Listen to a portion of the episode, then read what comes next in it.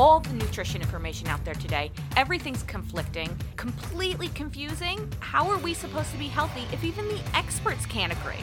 This is Outspoken Nutrition. I'm your host, Laura Timbrook, and we're going to break it all down. Hey guys, happy Friday. Today we're actually going to be talking about two proteins. We're going to be talking about gluten and we're going to be talking about casein.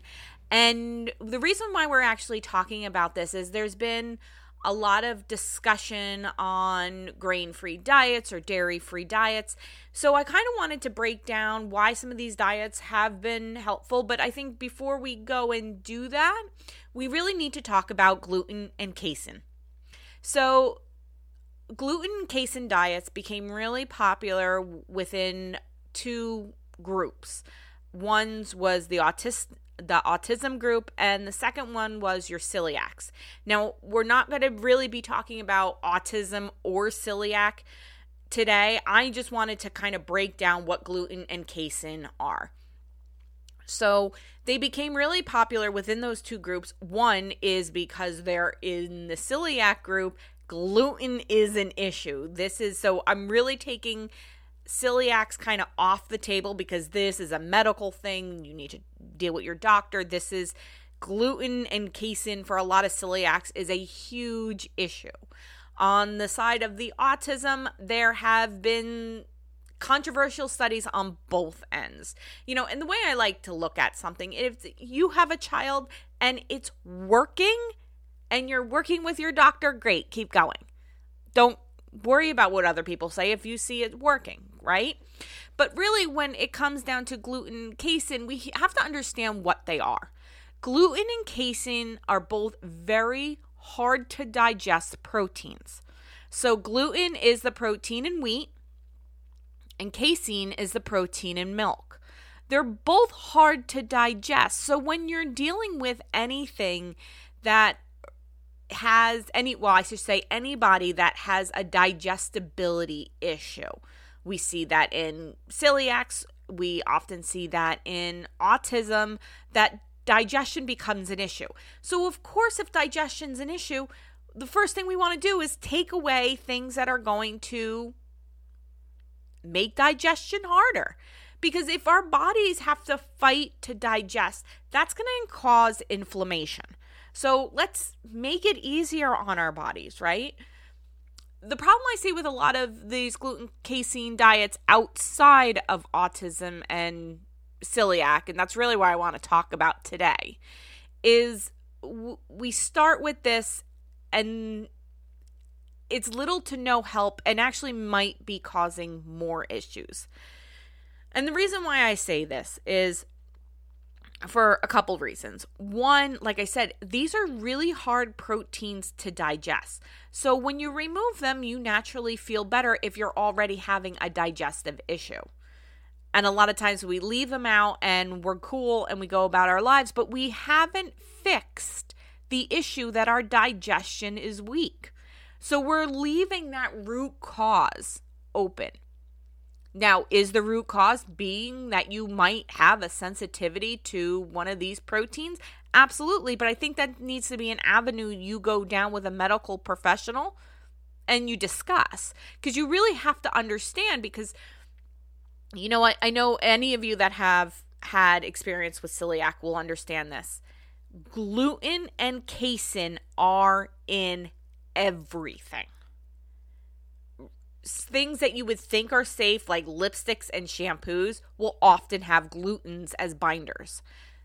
Lunch meats will often have casein proteins as binders. So, if you really have a gluten casein issue, you need to know so you can do your proper due diligence in really looking for foods and products that don't have this in there because if you really do have a sensitivity or an allergy, you really need to eliminate it from your lifestyle completely. But a lot of times when we remove gluten or casein, we naturally follow a healthier diet and we add in more fruits and vegetables. So oftentimes it's not even the fact that it was gluten or casein to begin with. It was just that we added in more fruits and vegetables and fibers that help our digestibility, right? And a lot of times, once we take this stuff out, we never start adding a little bit back in to see how we change. When we go from our typical diet, our typical diet could have had a lot, an overabundance of gluten and casein, which is going to affect anyone because they're hard proteins to digest. So if you're simply eating too much and you remove it all, of course you're going to feel better. But if you put a little bit back in, it might be perfectly fine. And that's where you really need to work with a professional to kind of figure that out. And why one of the reasons why I say it's important to figure this out, not that you can't lead a gluten casein free diet and be perfectly fine. That's not it. The reason is is because of the stress level. If we are stressed, our digestion is going to be off. And a lot of times, gluten casein free diets are stressful. It is very difficult to find things that don't have gluten, that don't have casein. Maybe you love cheese. Well, that's going to be stressful if you're taking cheese off the table. If I took cheese off the table, it would be a problem for me because I love cheese.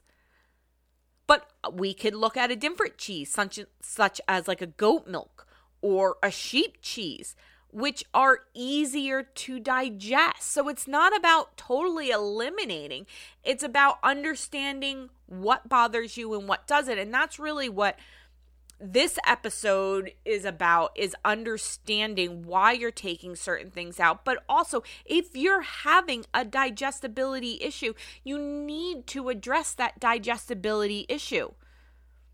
You need to see if it's a mineral absorption thing are you lacking vitamins and minerals? Could it be a hormonal issue? There's so many issues and reasons you might be having problems with digestion. Is it something as simple as stress and that's really what we want to look at because we want to find the root cause of something we don't want to go on a very strict diet if we don't need to we don't want to not eat cake ever again if we don't need to not eat, if we can still have cake. It's those types of things. And then, you know, when you start getting into it, I've seen so many people that have thought they had issues with gluten to only find out it was maybe the amount that they were eating or the types. A lot of times, people that have been avoiding bread for years often find out that sourdough was completely acceptable the entire time. Do you really want to live a life where you can't have a buttered roll if you can eat sourdough? I mean, you really have to look at it that way. If you have tried eliminating gluten and casein and you've tried adding a little bit back in and you're still having issues, then there's probably something else going on. But talk to a medical professional. So many times I've seen people make drastic changes to their health and diet and haven't talked to a doctor. Listen, just like every field, there are good bad good and bad doctors. Some are better for you and some aren't. If you find a doctor that you don't jive with, find another one. Doesn't mean that because you had one doctor that didn't help you, that no doctor could help you. Shop around a little bit, go doctor shopping. I should be careful with that because I realize the term doctor shopping is often used by people that are trying to get pills. That is not what I'm talking about. I'm talking about finding a doctor that works for you, that will listen to you. Because that's key. It's not good to not have a doctor or a medical professional because they don't listen to you, right? There's we want doctors, we want their input. They are good for us. But do that blood work. Do do all your due diligence to find out what the issue really is. And I think that's the biggest takeaway is when we look at gluten and casein. But I think it's really important to understand why so many people have such a big difference when they take these things out of their diet. It's because it's hard to digest. So if you're already having digestibility issues, removing gluten and casein are going to cause a big difference. You're going to reduce your inflammation because of it, you're taking out the hard parts. So of course things are going to work smoothly, smoother. Doesn't mean we're fixing the root of the issue, and that's really what it's about. It's about getting to the root of the issue and understanding. So I hope you guys enjoyed this, this episode, and don't forget to eat your effing veggies. I'll talk to you next week.